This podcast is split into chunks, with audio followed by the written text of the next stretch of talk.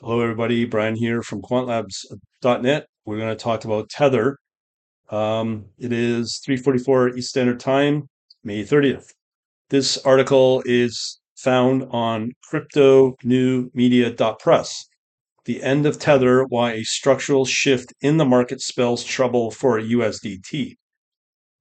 All right, so let's see here as I'm looking for this article. Tether is the largest stablecoin in the market with a market capitalization of 86 billion as of May 2023. Despite concerns about current state of crypto market, Tether has continued to dominate the stablecoin space with its growing supply since the beginning of 2023. However, uh, signs are new competitors may challenge its dominance. Is USDT reign over? Uh, the researcher and founder of Defiance Capital says that they may limit uh, Tether's growth is the emergence of new stablecoins. As investors become more concerned about the risk associated with Tether, they're likely to seek alternatives that offer greater transparency, transparency and accountability. Of course, there is USDC, stablecoin fully backed by US dollars held in reserves by regulated financial institutions, a supply that has been growing rapidly in re- recent years.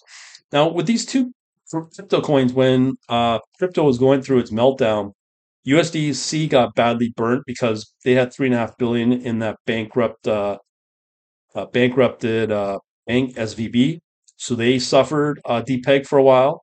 Tether went through the same thing. Another factor that may limit Tether's uh, growth is the emergence of decentralized stablecoins. These are the worst. Remember, uh, which one was it? UST, the one from Luna, like the algorithmic based ones. I would stay away from these. Uh, these stablecoins are built on the black on blockchain platforms, offering decentralized alternative to centralized stablecoin. Decentralized stablecoin eliminate the need for central authority to manage the reserves. This is this is lunacy. If you put money into these, the reserves are held in smart contracts on the blockchain. Other high transparency and security eliminates the risk of central authority mismanaging the reserves or engaging in fraudulent activities. That could happen on a decentralized as well. Uh, think of uh, DXDY. Uh, one example of decentralized uh, stablecoin is DAI, built on the Ethereum blockchain, backed by a basket of crypto held in smart contracts on the blockchain.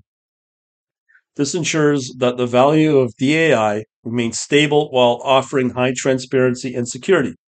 In addition to these factors, there are regulatory risks associated with Tether.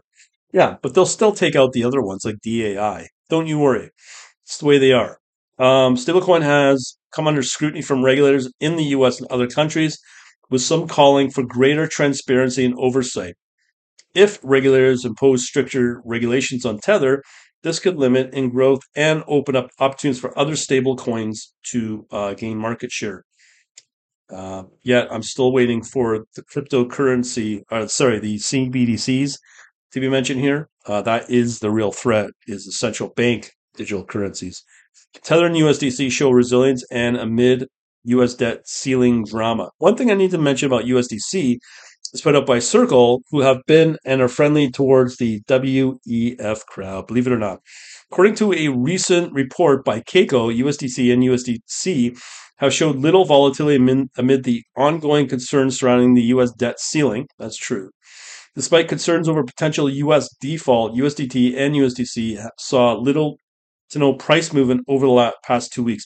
But yet, when crypto goes, watch what happens.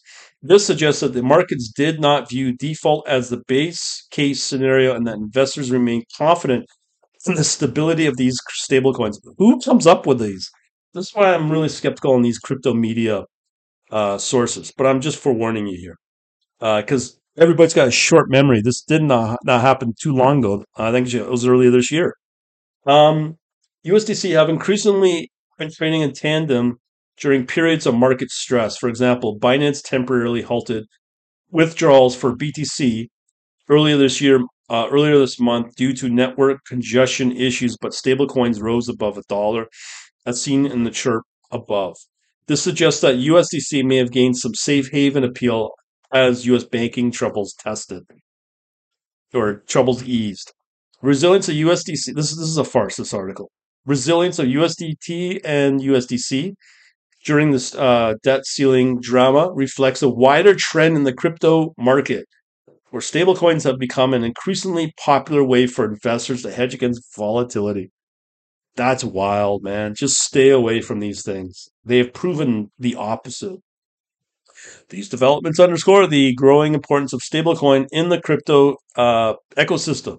As more investors seek to hedge against market volatility and regulatory uncertainty, demand for stablecoins will likely grow. If you're young, maybe. Emergence of new decentralized finance DeFi applications requires stablecoins as a means of exchange and collateral as a fueling demand. Um, boy, oh boy. Bitcoin Max. Typical, typical, typical. Again, this is from cryptonewsmedia.press. Um, yeah, actually, there's a source link here, and that looks like it's newsbtc.com. Yeah, believe this. Uh, but crypto's still good. If you want to know how to uh, protect your wealth, take a look at a way to uh, create your own private bank. Just go over to quantlabs.net slash banking. Again, quantlabs.net slash banking. Thanks for listening.